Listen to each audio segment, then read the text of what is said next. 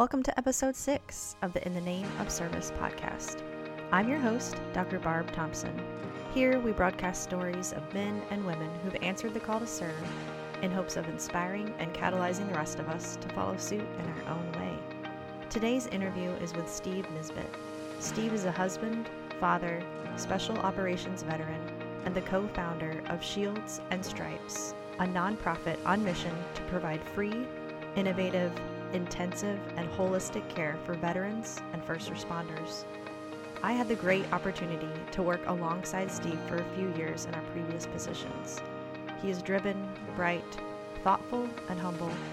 His kindness in welcoming an outsider into the fold surprised me when I first arrived at the unit several years ago.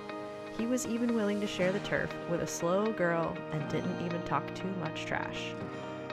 In today's conversation, I was struck by several themes I believe are worth mentioning up front. If you've ever felt like life has brought you through a winding, twisted, and uncertain path, don't worry, you're in good company. Has anyone ever told you you're not good enough or you won't make it? Stay and listen. And if your life of service has exposed you to loss after loss, and you're wondering how to keep going, you need to hear Steve's story. Today, he courageously takes us through his greatest struggles, his journey towards health and wholeness, and how he's revolutionizing the treatment possibilities for veterans and first responders through intensive and holistic care. I hope this conversation offers you encouragement on your journey and that the fire to keep going that Steve talks about is fueled in you today. Thank you for listening.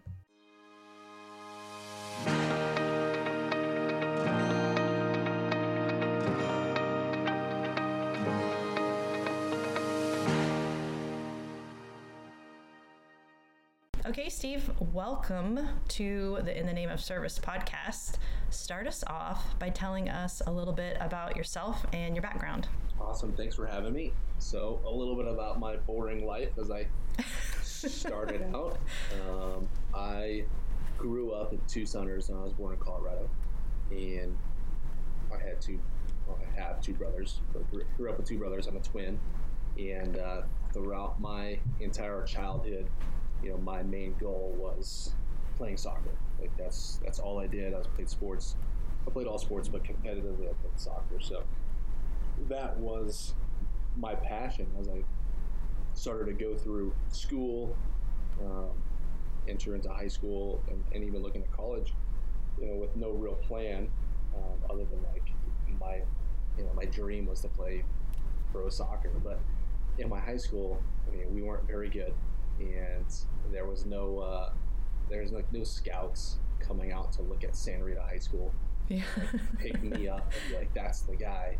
And uh, I didn't grow up um, certainly not poor, but, but, not rich, so like you know lower middle class, and um, so we couldn't afford like travel ball. Like all my friends were doing travel soccer and things like that, and you know couldn't afford um, a lot of things, and so I just did what I could um, with what I had and then as I started to approach high school and, and graduating high school, the the uh, the question of what are you going to do? What are you going to do with your life kind of came up, and and I also really enjoyed space. I was a, I'm a, I am a space nerd. I like um, enjoy astronomy and things like that. Um, so I'm sure your listeners that are my friends will get to hear that. They're like, oh, here he goes. yeah. so uh, so that's what I wanted to do. And so, so I was like, okay, well, if soccer's not a thing, I'll just go do the space thing. The, the community college, because I didn't get scholarships to go to a university. It was too expensive for my parents to pay for, and I couldn't afford it with my $5.15 an hour job. So I guess I'll go to community college and uh, give astronomy a try. And as I entered into my first year, I looked around at the people around me, and most of them were like in their 60s and 70s or maybe maybe 50s and 60s. But there's a lot of old folk around me, and I was like, wow, I am like the only 19 year old here in this class, and I feel really out of place. And like, there's a lot more I could be doing with my life. And my dad, he uh, he's he spent four years in the Air Force as a security forces uh, officer, and then he got out of that and then became a police officer. So he spent 30 years in law enforcement. So when I was trying to figure out the next step, that's what kind of pushed me towards, all right, I'll, I'll just join the military because my dad. You know, had a good experience there, and then um, just moved from there. Yeah. So initially, you were looking for something to fill the void. The right. Air Force was something that you had seen. Yeah, just the military in general. Like I didn't know what what um, I didn't know what direction I wanted to go. I just knew that like all my friends went to the uni- went to University of Arizona or like other ones, and I was like the one kid that was like looking at all his friends kind of like, having goals and ambitions, and they were pursuing those, and yeah, and I was like, man, I suck. Like I I have nothing going on for me right now, and I got nowhere to go. So once you uh, decided to join the Air Force, was there some kind of way that you made the decision to pursue the particular career field that you ended up pursuing? Yeah, so I went. Um, I went to recruiter's office. My grandfather also spent uh, time in the Air Force as well, and so obviously, like that was in my family, and I was like, you know what, like that's that's the direction I want to go. I don't really want to go in the army. Um, that like that was the Air Force was on my mind, so I went to the recruiter's office and um, took took the ASVAB test. And I scored really really well on those uh, on that test and all the different categories there. And they're like, hey, you can do pretty much anything you want to do in the Air Force. And I was like, what's the most challenging job that you have to have? Um, that, that you have to have a high score for, high intelligence for, and not that I'm intelligent, but according to my ASVAB scores, I, I was. And uh, and they're like a nuclear weapons apprentice, and I was like, that sounds pretty, that sounds pretty wild. And my buddies were going to school to become engineers, and they had plans to work at IBM and Raytheon. And I was like, man, if I go do this nuclear weapons apprentice, and I learn about you know weapon systems and whatnot, maybe I can meet them. Maybe I can use use the some TAs, and tuition assistants, and some GI Bill, and I'll I'll just go meet them back at the university, and and I'll have this knowledge, right? Yeah. And uh, so I was like, sign me up, sign me up for a nuclear weapons apprentice, and I was ready to go, sign some paperwork, and that was the plan was to do this for four years, and then go to school after that for the GI Bill, and then meet up with my old pals and just like be a be a team again. And uh, such a neat little package you had that wrapped up into. yeah, I, exactly. My my brain was like problem solved. Everything's good to go. And so I stepped out of that recruiter's office, and next door is an army recruiter, and he was standing outside, and he was like, "Hey, son," I was like, "Excuse me," and he's like, "Hey, come over here." And I was like, "I'm, gonna, I'm I just signed paperwork with the Air Force, man. I don't, I don't think you could sell me anything right now." And he's like, "You want to be in Special Forces?" And I was like, well, dang, I have never thought of that. Like I have, I have never considered that because I'm not special. Like I was like, you know, 120 pounds, 130 pounds soaking wet, like not a big dude and not super confident in myself. And I was like, let me hear what you have to say. And so he's like, yeah, you sign up six years, get you like a twenty thousand dollars signing bonus, and you could be a Green Beret or a Ranger, this and that. And I was like, man, that sounds pretty wild hang on a second. And I went back into the Air Force recruiting office and I was like, hey, do you guys have um, special forces career fields or anything like that? And they're like, yeah, but man, you just signed up for a nuclear weapons apprentice. Just go with that. And I was like, well, what, what, what are the jobs? And he's like, well, okay, it's combat control and pararescue. And I was like, can you get any information on that? And he's like, here, yeah, you can take this, but let me tell you, like, you're not going to make it. Wow. yeah. yeah. I was like, cool, thanks. Um, and so he's like, you're not going to make it, man. It's it's a 90% attrition rate. You know, only one out of 10 people make it. Um, and you're just you're just better off to just go with what you have right now. And I was like, well, kind of, I want to make that decision myself. Um, and I looked at that at the information he gave me and spent a couple days. And I came back and I was like, I want to be a combat controller. And uh, so I, that's what I started training for. Okay. Become a combat controller, right? And uh, as I was training, because medicine just wasn't like, I was like, that sounds like a lot that I don't want to do. Like it, was, like it sounds a lot easier to just like, you know, control combat, whatever that meant, because I didn't really know what that meant. Of course, yeah. And, and I was like, that sounds just more interesting. And uh, and so I was training, and then I went to take the PASS test, the, the physical ability and stamina test. And they're like, all right, which one are you going to take? And I was like, well, what do you mean? They're like, well, one has a swim at the beginning, one has a swim at the end. I was like, well, I've been training to do the, the swim at the end. Um, and so I was like, I'll just do that. And they're like, okay, you're going to be a PJ. And I was like, hold on a second. I thought I was signing up to be a controller. They're like, when you get to basic training, you can, it's the same thing. You'll figure it out. You know, they'll put you, you know, you just tell them there and they'll put you in the same spot. And at that moment, at that time, the PJs and controllers were going through indoc at the same time. Mm-hmm. And I believed this man. And I was like, okay, this guy wouldn't lie to me. And uh, so I took the test, and then he's like, all right, cool, you're, you're ready to go. And so I got in and then showed up to indoc, and, and they're like, all right, you're just you're going to be a P. All you guys are going to trying to be PJs, and I was like, well, that was me a controller. And they're like, nope, this is a PJ class. And I was like, sweet. Wow. What is that about? And uh, and then so I started learning more, and and then uh, just fell into into doing this, and, and, and this was happened to be the right path for me. Isn't that funny? I never knew that about your story. I mean, I met you, you were a PJ. It seemed like the perfect fit. So I had no idea Yeah. the tumultuous beginning. Yeah, so I give controllers a hard time, but deep down, I'm a controller inside. Oh, that you know that's what they want to hear too. That's it. Yeah, I'm just better looking than most of them. How did you make the decision to keep pushing in that direction? When I met you, you were at the most elite, you know, ground force unit in the Air Force, and that doesn't take just a little bit of effort.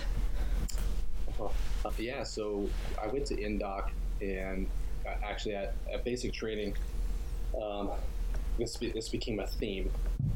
Was there was probably like 35 other dudes in the class that were trying to become PJs in, in my in my basic training class, uh, and so as I'm doing as we're doing whatever you know basic training just rolling socks and marching around in circles um, i would go to sleep at night at like 9 p.m or whenever it's time to shut down and, and wake up at 3 in the morning well everybody else that's trying to become a pj is sitting there doing push-ups and pull-ups and like working out extra. And i was like god dang i'm tired Right. i'm going to sleep. And uh, and the ti the training instructor is like hey uh, Nisbet, come over here. And uh, and stand in front of him. And he's like look at you see all those guys over there those are the guys that are going to make it. You're not going to be you're not going to make it. You're going to be the one to quit because they're putting in the extra work and whatnot. I was like well i guess i get like I, i'm still like I, like I can talk back to him but i was like I don't. Maybe he's right but this guy also doesn't know me at all. But lo and behold we go through indoc and of those 35 other folks i was the only one to finish. All of the other ones quit. Goodness. yeah, and so it just goes back to show like you know even though somebody can tell me that I, I'm not going to make it, and just like that guy, uh, the recruiter and this TI, this training instructor, like I was part of me pushing through was just people kept telling me I can't do it. You know, you, you you're not going to be able to make it. I was still 130 pounds, uh, but I, I I guess I had the fire to continue to keep going, and and as I continued throughout the career, like I finished our apprentice course, PJ University or whatever, PJU. I finished that, and I only had the intent to really go to, to rescue, like a rescue squadron. I was like, yeah, I want to do like a rescue squadron. Like, I, I still didn't feel like I was aggressive enough or like confident enough to, to really get into combat, you know, really get into to some firefights. And I was like, what interested me was like doing rescues, like civilian rescues. Like that was, I don't know, at that time, that's that felt like the right answer for me to of one of the reasons why I got in. I'm like, I want to help other people, Yeah. and then uh, I was gonna go to a rescue squadron. And then I ended up a slot ended up opening up at ST squadron out in Okinawa, and uh, when that slot opened up. Um, they took like the top four dudes of those classes, and, and I think I was ra- ranked number four in the class. And so I went to the ST squadron in Oki, and I was like, well, I guess we'll see how this goes. And uh, and then I ended up deploying, um, augmenting 24th, and um, had a mixed experience. But that kind of pushed me in the direction of like, okay, maybe maybe I do want to get involved in some some combat action because I'm watching these guys go um, assault targets, and, and I got to treat some folks and, and got to do some pretty cool things overseas. And I was like, wow, that was that adrenaline rush really got me going. And uh, and so I just kept, I was like, I'll, I'll re-enlist and see what this is about one more time. Yeah. And and then I went to Nellis and really Kazovac at the rescue squadrons picked up and some guys are overseas doing a lot of point of injury um, rescues, going out to you know IED sites or whatever, and we run like six missions a day. And so I go out and do a couple of those deployments and and just really got some some really good PJ experience. And I was like, that was really a, like fulfilling. That was really addicting to to get out there and you know engage, get engaged at, and and pull these Americans or these coalition forces off the battlefield and, and do do our best to to get into a higher level of care. What do you think has been your most meaningful experience during your Air Force career? That was, that was a that was a tough one. That was a one I kind of thought about for a little while, but the me- most meaningful experience. I mean, there's a cliche um, of the teamwork, right? Yeah. The team, the team that I'm that I'm around, the, the caliber of individuals that that are around me, and uh, the team that I got to lead. Uh, had a really meaningful experience leading those teams, and and it, it did mean a lot to me that I was to be a team leader and, and not just like manage folks, but uh, to, to really do my best to lead them and make sure that that they're taken care of and that, that I'm doing the best I could. But I guess a couple, I'm going to give a couple answers here. Yeah. One of them was in one of the deployments, um, I think it was 2012. Um, we typically overseas, like work and rescue, you, you pick up a, a casualty or pick up some you know somebody, and and you bring them back, and you don't really get like the closure. You don't get what happened next after that. You Mhm. get uh, they get to the hospital. It's like oh, I wonder, I wonder how they're doing. Well, um, one particular instance, there was a uh, New Zealand uh, team that was up in northern Afghanistan, and they got hit with an IED, and they called you know a nine line in, and this was more like a PR, like a personal rescue mission, rather than like a, a and so they so those go directly to us. So for me to see that as a team leader, I knew that these people wanted wanted PJs. They didn't want uh, dust off or, or army medics. They, they were specifically asking for PJs to show up there, and so that was there was a unique request from these folks. And so as we showed up, it was an IED, a soft skin um, Humvee, and pretty much completely obliterated, and it was a command detonated. And so we helped them recover the bodies of these three New Zealanders and put them in, in body bags and uh, get them on the heli- on the on the helicopter to take them back. And you know, one of the decisions I made or, or asked, um, because typically we carry American flags to put on the body bags of our of our fallen, Mm-hmm. and so I asked the pilots, hey, can we call their base and go pick up some flags, some New Zealander flags, and pin it on these body bags? Well, and then we'll take these, take their bodies to, to Bagram and uh, do the mortuary affairs process. And so that we flew there and landed, and pretty much their entire team and their command staff was there waiting. Hmm. Um, and so they had their flags, and we let them help pin the flags on and watch them say their goodbyes to, to their teammates and their fallen. And uh, it was a very, you know, humbling process. And, and I'm thankful that I was able to provide that for them Right. And, and then was able to take off and fly back to Bagram and, and give them the full services. Well, then a week later, I was able to see uh, they had posted a video of they being the New Zealanders posted a video of these three fallen returning home, and it's uh, but it's pretty much the entire regiment um, and the three hearses pulling down their down a driveway and the entire regiment's kind of walking towards them, and they start doing the haka, which is their their uh, traditional dance, uh, a warrior's dance, uh, and and doing it towards the, the fallen um, as they start to you know, go through the through the funeral process and whatnot. So that for me right there was the first time I got to watch, you know, from from point of entry or point of call Right. to go pick them up, to go take them to, you know, friends and families, and then see what happened at the very end. Yeah. So that that was very, oh, that that stuck with me for a long period of time. I mean, obviously still does stick with me uh, because very few times do I get that to see that.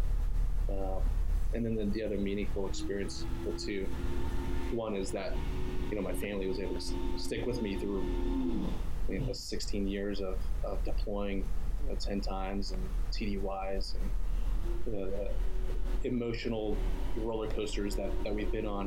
Um, that's been, you know, very meaningful that you know, I didn't become a statistic in the service that we, we've gone through.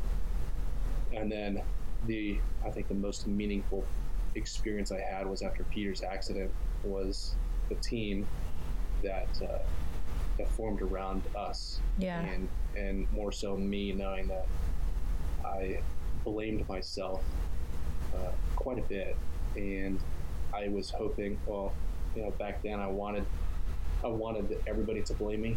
Um, I I wanted them to hate me, and when they didn't, when they when they kind of rallied up around me and supported me and were there for me every step of the way and kept me from going down a pathway of darkness that mm-hmm. that was obviously changed my perspective of, of, how I viewed myself and how I viewed everything. So that was very meaningful to me. Thank you for being courageous and sharing that with us. Would you say that was your most difficult experience during your Air Force service? Yeah, I would say that that's that was the most difficult was was Peter's loss, um, and, and, it was uh, the culminating of of all the losses. So, you know, I I uh, at INDOC, you know, 2005, going through INDOC, and uh, INDOC is the course that you know was the course that uh, PJs and controllers would go through, or now then PJs and then now it's ANS.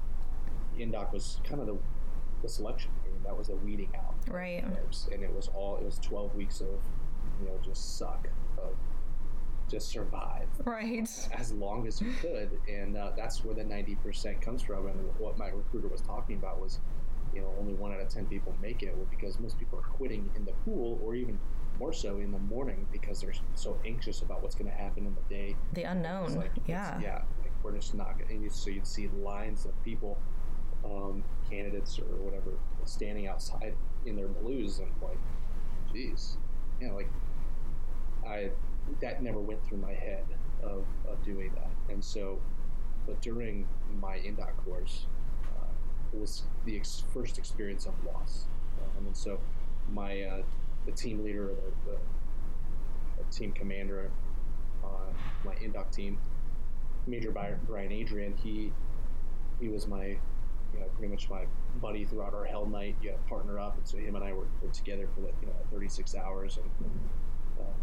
On the fifth week or so, um, we ended up having like a really gnarly pool session and a pretty gnarly underwater um, experience. And he passed out, which is common, right, um, for us. But he was also 42 or 43 years old going through this, and uh, looking back now, you can see his physical decline.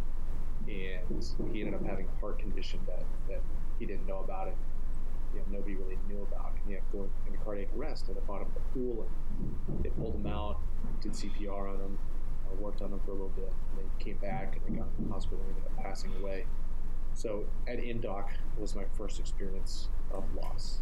Uh, and then go to my deployment, you know, the, the one where I was augmenting. Mm-hmm. Um, and that was a, a very heavy year. 2010 was a was a big loss uh, year for for the U.S. You know, and, and, part of that loss was a couple friends that I made um, on that uh, particular deployment, the train up.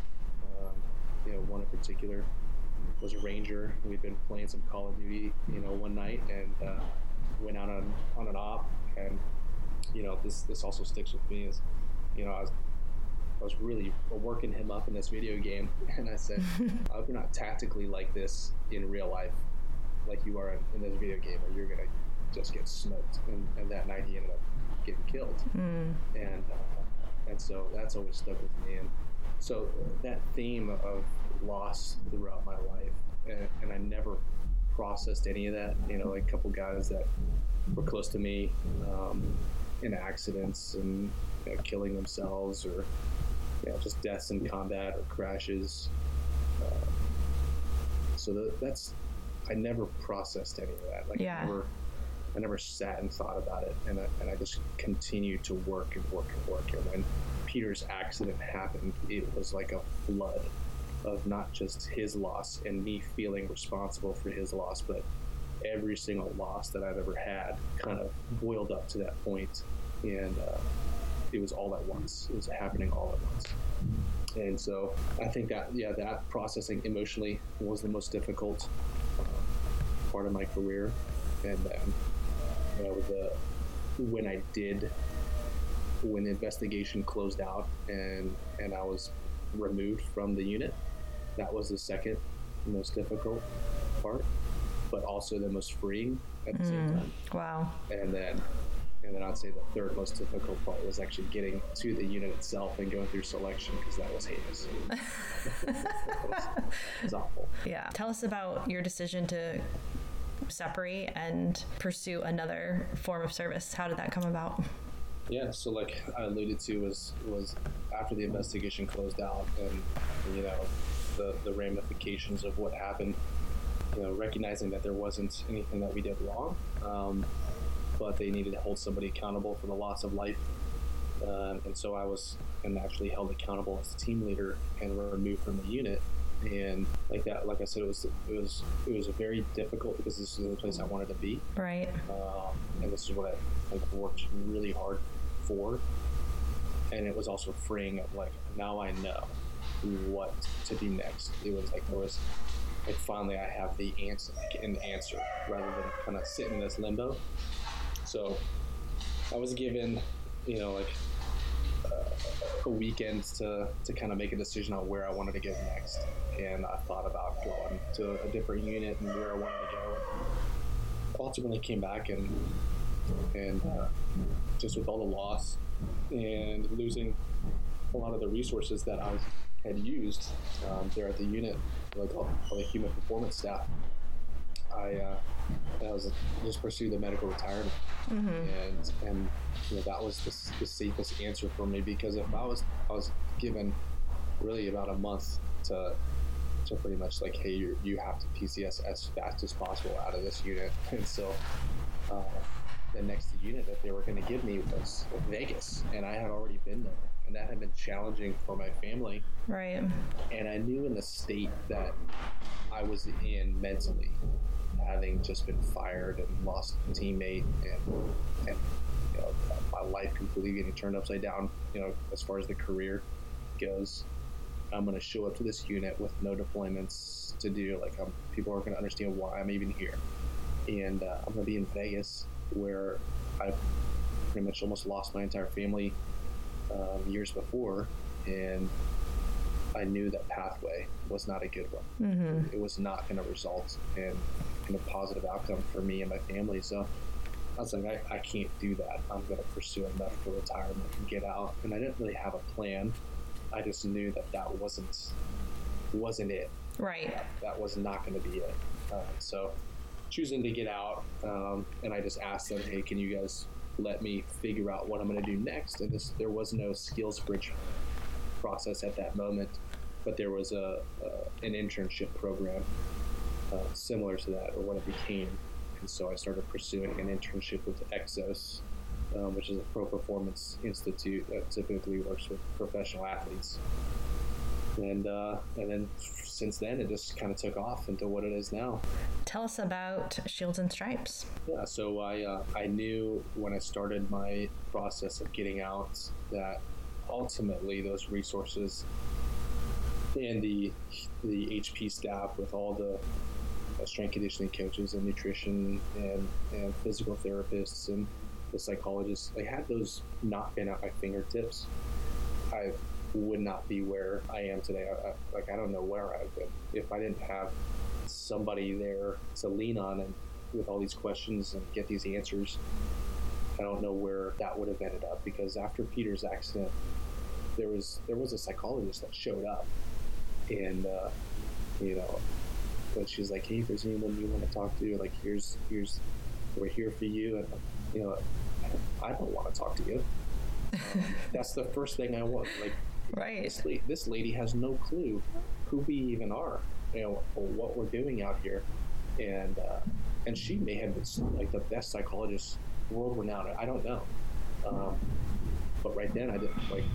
I still wouldn't want to talk to her because I don't know that person. Yeah. Uh, I know the people that were embedded within the unit, and I want to talk to those folks who understand what we're going through and, and what's expected of us. So I knew I was going to lose those, and and I was going to be stuck to the VA system. And I was like, man, there's got to be another way. And so I did a mm-hmm. lot of research. I googled a lot of like who's in this space outside of the military, who's in the human performance space, and, and are these services already offered somewhere? And there really wasn't like you got Warriors Heart and a couple other organizations, but not a lot of them do like a very holistic, holistic, yeah, all all body like health, physical health, mental health, like all together. Nobody's doing that um, for a long period of time. And so I was like, all right, I guess like I'll start that up in 2023 or 2024. And so that was my plan was to go to school. As this is also a theme of my life, I have these plans and then they change. And so, yeah, that was my plan. I was gonna, I'm going to go to school. I'm going to learn about business because I'm, you know, uh, just a lowly PJ like doesn't really know much about nothing about business, and uh, I'm to learn about it and then I'm to start it up, and it's just to be like smooth sailing. It's to be sweet. And so I was doing this internship with Exos, going to school, and then at the end of it, at the end of the internship, I was like, "Hey, is there to be a job?" And uh, the guy was interning, uh, love the guy, and he's like, "Not really." and I was like, "Great." Okay. Yeah, I was like, "So what do I do?" And he's like, "You have to start um, what you said you're going to do. You have to do what you said you're going to do. Just start it." And I was like, "Okay, I get it. Where do I? How do I do that?" Like, I get people say this, you know, the, the old cliche, like you just got to start moving. Okay, where is that? Like, is there a building I go to? Just one step at a time, Steve. Just yeah, exactly. Yeah, exactly. Just one step at a time. Like, no, I need to know physically. Like, is there a phone number I call to start this? Like, he's like, oh yeah, just go to LegalZoom. And I was like, okay, I'll go to LegalZoom. And so I went on to LegalZoom and I filed for an LLC. And I was like, damn, there it is. And I started doing some research and uh, and made some phone calls, and they're like, "So do you want this to be like a regular business or a nonprofit?" And I was like, "Well, a nonprofit because it's gonna be hard for people to pay out of their pocket." Like, okay, so you don't want an LLC, you want a 501c3. And I was like, "Can't you just turn an LLC to a 501c?" And like, "No, that's not how it works." And so it goes to show that I didn't know anything about business.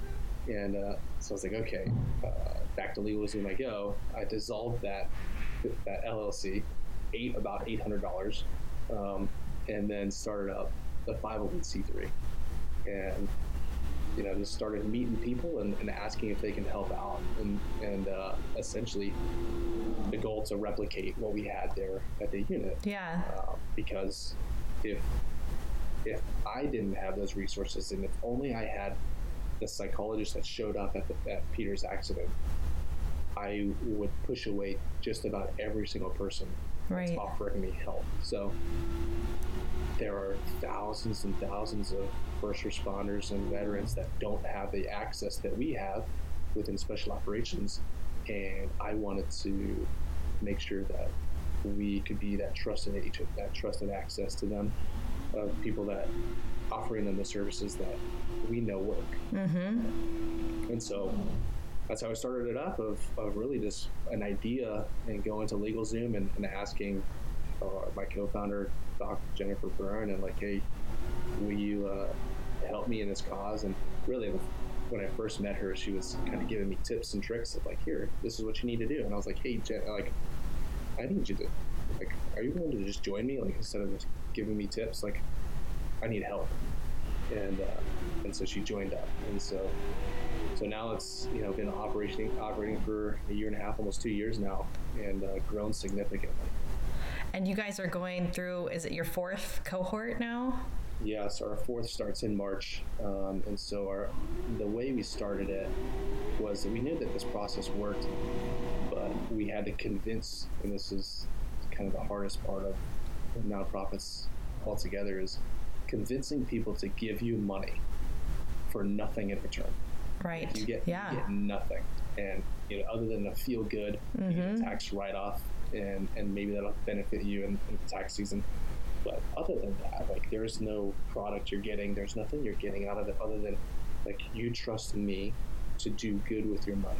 Um, and that's a hard. That's so hard. Behind, and, and it's hard to ask people to to do that. To but now you've put real people through these cohorts, it's making a real difference. I mean, I'm seeing people at the end come out and, and talking about their experience and then, and really just kind of spreading that message. And I believe helping others because they know how they've been helped.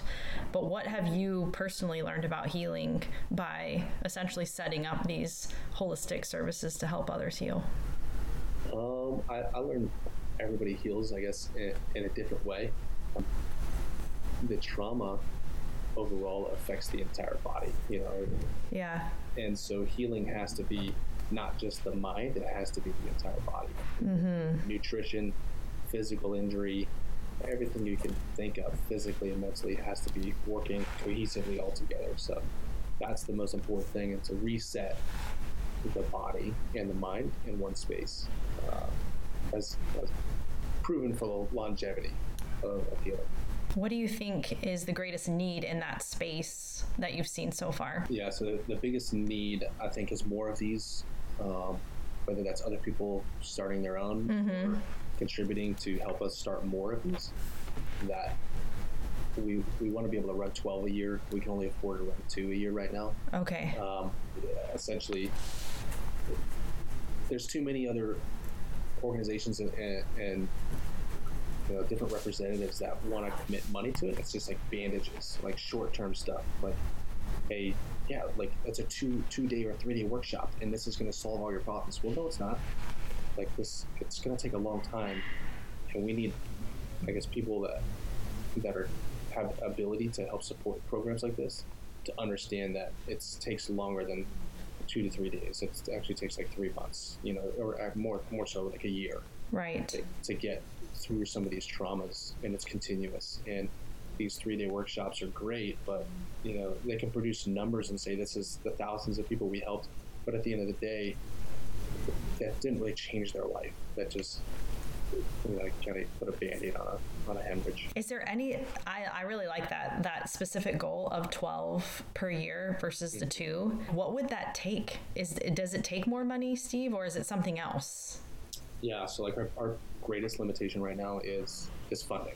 Okay. Um, and so, you know, just to give people a, a, sense or an idea, it costs about fifteen to twenty thousand dollars to put somebody through this. Okay. And uh, and so total about one hundred and twenty, hundred fifty thousand dollars, and that's with none of the staff. It's all volunteer staff right now, and and they're working full time, and, and they deserve to be working this as a full time job. So it costs a tremendous amount of money, but it's also worth that tremendous amount of money because yes, I can tell you quite a few of these folks that have already gone through it have had previous attempts right. taking their own lives. Um, right. they all have families, and so not you're not just affecting the individual, and you're affecting the family and friends. So typically, if you think you're affecting one person, you're actually affecting like about 150 other right. people. That's so um, true. So that are connected to that individual. So the amount of money to invest in you know, these eight people is you know a drop in the bucket compared to what what the outcome is, the positive outcome is. So ultimately, hopefully, we can raise you know five million dollars annually to be able to, to support the 12 cohorts a year. And that's the goal is to get you know 100 people a year. We have several of these Exos facilities that uh, work available to us to use. Awesome. And, um, and we, we don't want to have a shortage. There's a lot of people that want to volunteer. Um, it's there's a lot of you know clinical professionals that want to help out. It's just being able to pay them for their services and get you know get these people there. And the demand is high. We just had a newsletter to get produced by the, the VA or put out by the VA, and that produced floodgates. A, oh my gosh, huge demand that we were not prepared for. Not that they we, I don't want to say that we weren't prepared for, but being able to take this stack of applications and put it on a congressman's desk or, or a rep- representative's desk and say, these are the people, like these are the people that are having a hard time. Right. Already seeking services, yeah. and it's not enough. Yeah, exactly. Right. And at this rate, it's going to take 10 years to see all of them. that that's unacceptable. Help us, you know, be able to see all of them in one year. If we could have them, if we had the funding that we that we need, we could see all of them this year rather than all of them in ten years. Wow. So that's that's the change that could that could potentially happen here. And we we're seeing. I mean, we've only been around for a year and a half, Right. um, and so we've seen some some serious growth. Uh, but there's the demand is so high that it needs to happen Faster. Yeah. uh, fast. Well, if there is someone out there that feels a call to serve in, in any capacity in their own unique way, what's your advice for them? Like where where or how do they get started? Let's start with you. Um, with us, yeah, we have our website and we have a contact email that goes to us, and they can email and say, "Hey, how, how can I help out?" Okay. Um, there's various social media profiles that we have. Um, we have folks that manage the Instagram and LinkedIn profiles, and they're welcome to uh, message message us on there, and, and we'll find spots for them. And I'm always open to to have volunteers, or if folks want to set up a fundraising opportunity, or come help with a booth set up or spread what we're doing somehow, or just figure it out. If they don't know what it is that they want, that we can help them figure out. Right. We're always welcome to to entertain those those opportunities. Awesome. In general, what do you think? Yeah, yeah. In general, you know, I get asked actually quite a bit. Like, I, I don't know anything about business, and and I'm learning. It's a steep learning curve every day. That I have different types of meetings um, with folks that have been in the business realm forever, but uh, the understanding the need and the passion. Like, I think a lot of folks get out of um, the service, and then they go straight into a job, and because the the money is what kind of motivates them to get into that.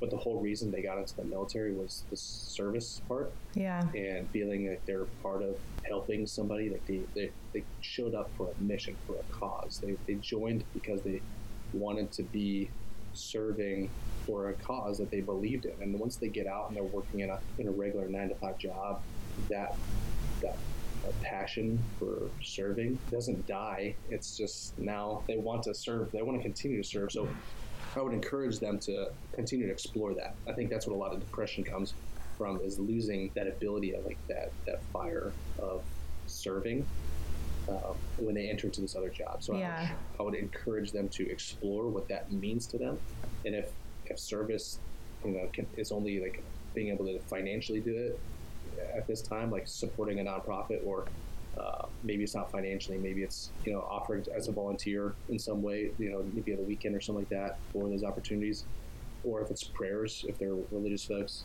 just pray, and and that's a, a form of service. Yeah.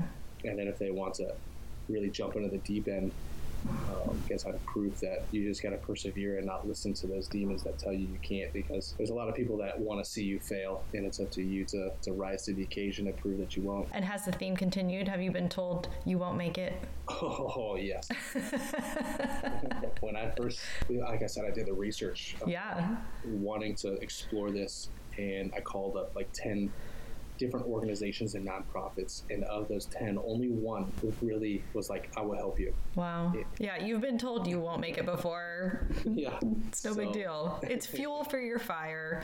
That's exactly it. Yeah. So the one organization that that like really, and I, I I'd like to give a props because they believed and, and I you know, value his his friendship um, and his mentorship is is Big Sky Bravery. So Yeah. McCain.